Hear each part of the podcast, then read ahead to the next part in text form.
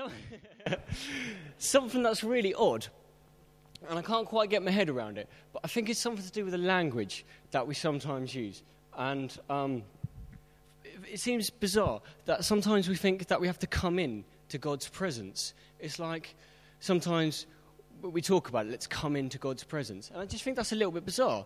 Um, and I'll explain why later. Like if we're like singing holy songs, we come into God's presence, or when we're doing holy things, we come into God's presence. And that just seems a little bizarre because the way I understand it is God's always present because He's always in with us. So anyway, let's have a quick look at that first bit and the reading because there's a lot of like long churchy words which don't mean much anymore. I don't think. So first thing that I think we should always remember, and I want to state again, God really, really wants to just live in a relationship with us, with His people. That's what he wants. You could see this from um, Adam and Eve in the, in the garden. He made it and it's all great. And he used to walk along, chatting to them and stuff. And it was brilliant. Problem was, we sinned. Sin came along. We were a bit rubbish. We sinned. We got kicked out of the garden. And um, punishment had to happen, kicking out of the garden. But God didn't give up on us there. He could have done. He could have done quite easily, you know, he's got the right to, but he didn't. He all he wanted is to be in that relationship. So what he done, he gave Moses a load of like rules and stuff. So so Moses and the people at the time who were like around, like the Israelites and that, they could then live in relationship with God. So you've got Adam and Eve and brilliant relationship we messed that up. We got kicked out. God's like, nah, I'm not going to not gonna forget about you. I'm not going to give up on you. Moses, I'm going to pick you out, and I'm going to want a relationship with you and your people. We picked Abraham, but he gave Moses like all the rules in that. And these are the rules that I want you to live by. Excellent. Okay, so what he done is he gave, along with the Ten Commandments, loads and loads of different instructions. There's a book. Which one is it? This is embarrassing, isn't it? I should have worked this one. Which is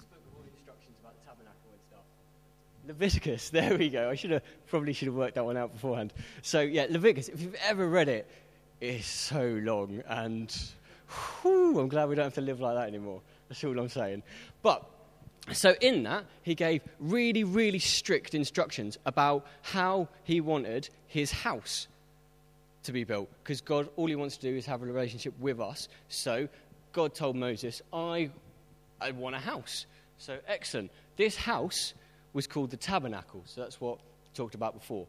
Basically, it was originally a tent, and then a bit later on, uh, got built into this temple. And that was like God's kind of like dwelling place on earth. Okay? So, like the symbolicness of it. In this tabernacle, his house, there's the inner part. And the very, very inner part, like lots of different rooms and stuff, but the very inner part was called like the most holiest of holies or the most holy place.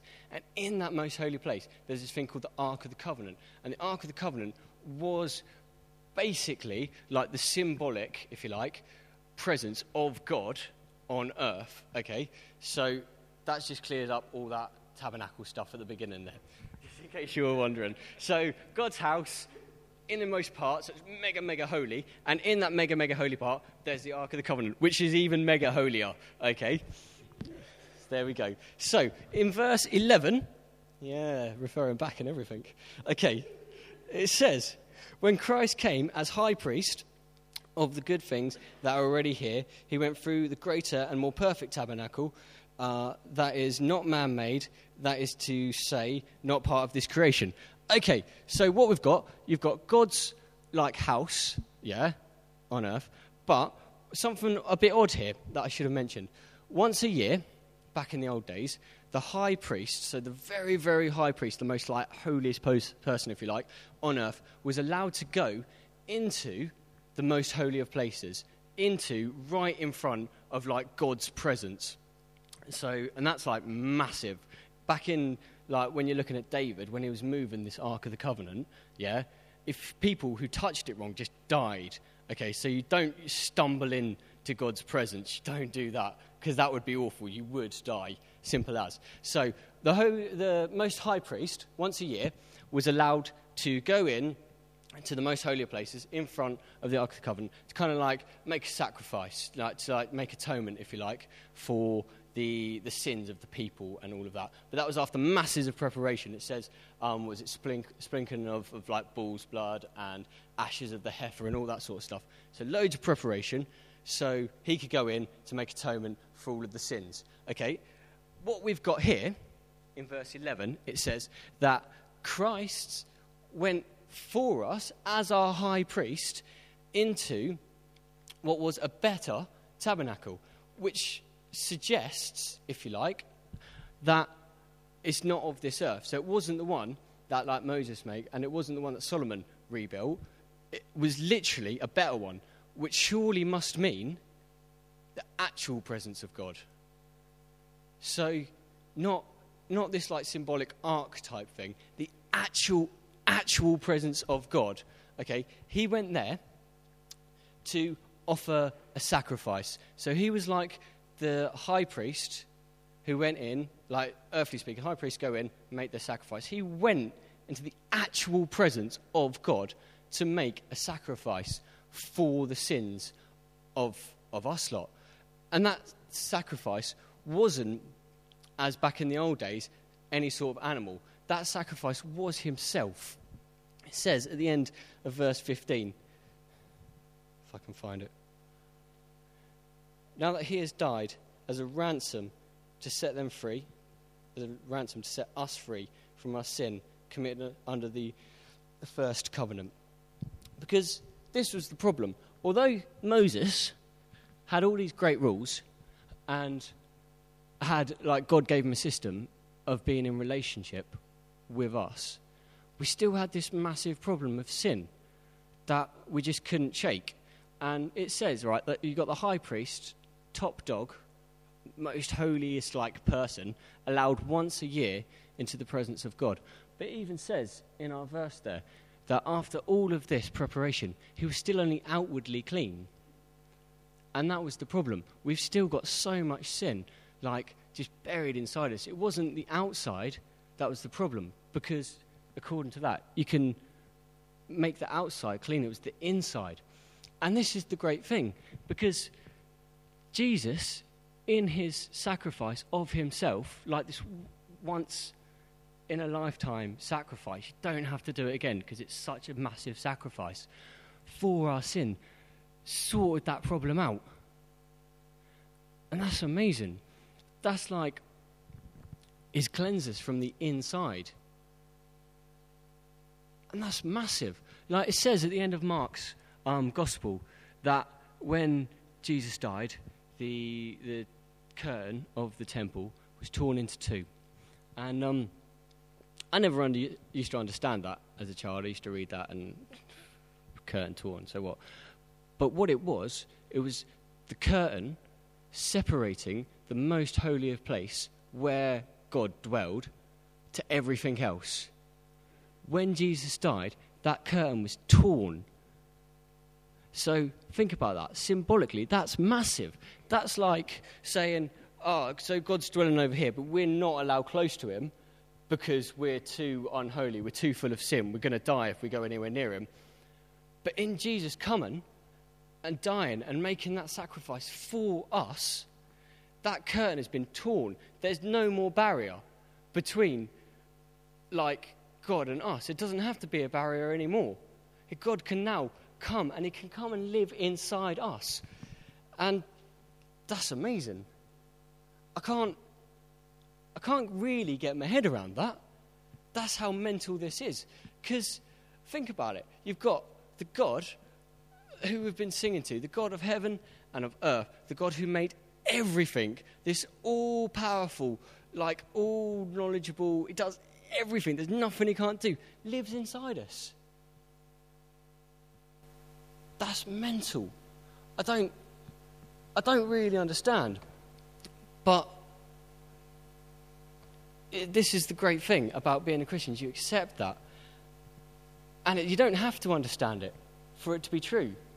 God lives inside us. If you've given your life to Christ, God lives inside you. And the implications are massive. There's so many implications because of that. Like, I'm, I can not go into too many at the moment because there are absolutely loads. But it's just a couple that I thought about and I want to bring up tonight. Um, So, if you've given your life to Christ, you've put your trust in Jesus, so you believe that He's taken that ultimate sacrifice for our sins, so God can now live in a wicked relationship with us now, that means that the price has been paid. So many times, I think we still, like, we're trying to hang on for some reason. Some stuff that we've done in our life just sometimes just seems so bad. How can God possibly forgive that? This is the amazing thing. He has. The price has been paid. You don't have to hang on to any of this past sin. It's gone. It's amazing. Second thing, which I think is amazing, is God's accepted us. God lives inside us so many times. I think we just we're always trying to like be as holy as we can. And don't get me wrong, there's nothing wrong with that. But sometimes it just seems like we're just trying and we're trying and we're trying to be accepted by God. We don't have to be. God's accepted us. That's amazing. And the other thing that I just want to mention tonight, that I mentioned earlier before, is we can stop trying to be in the presence of God because we're in the presence of God, because God lives inside us. And that's mental. That's, that's great. Um, I think we should just, just, just, just stand up for a second.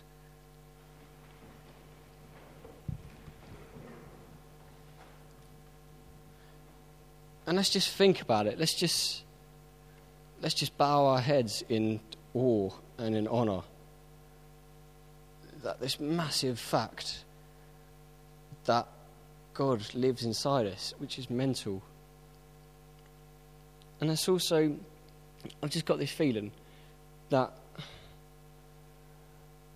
I don't know, there's some of us here tonight who just, who needs to stop, needs to stop trying to be in the presence of God. Stop trying to win his favor. He already loves us so much. And I've also got this feeling that some of us tonight might just might just need to make that first step and just go God I'm I'm sorry. You know I've done so many bad things and I've got so much sin but thank you for coming. Thank you for paying that ultimate price for me. So I just think let's just let's say just bow our heads and let's just say sorry for whatever it is we have to say sorry to. And let's just embrace his forgiveness.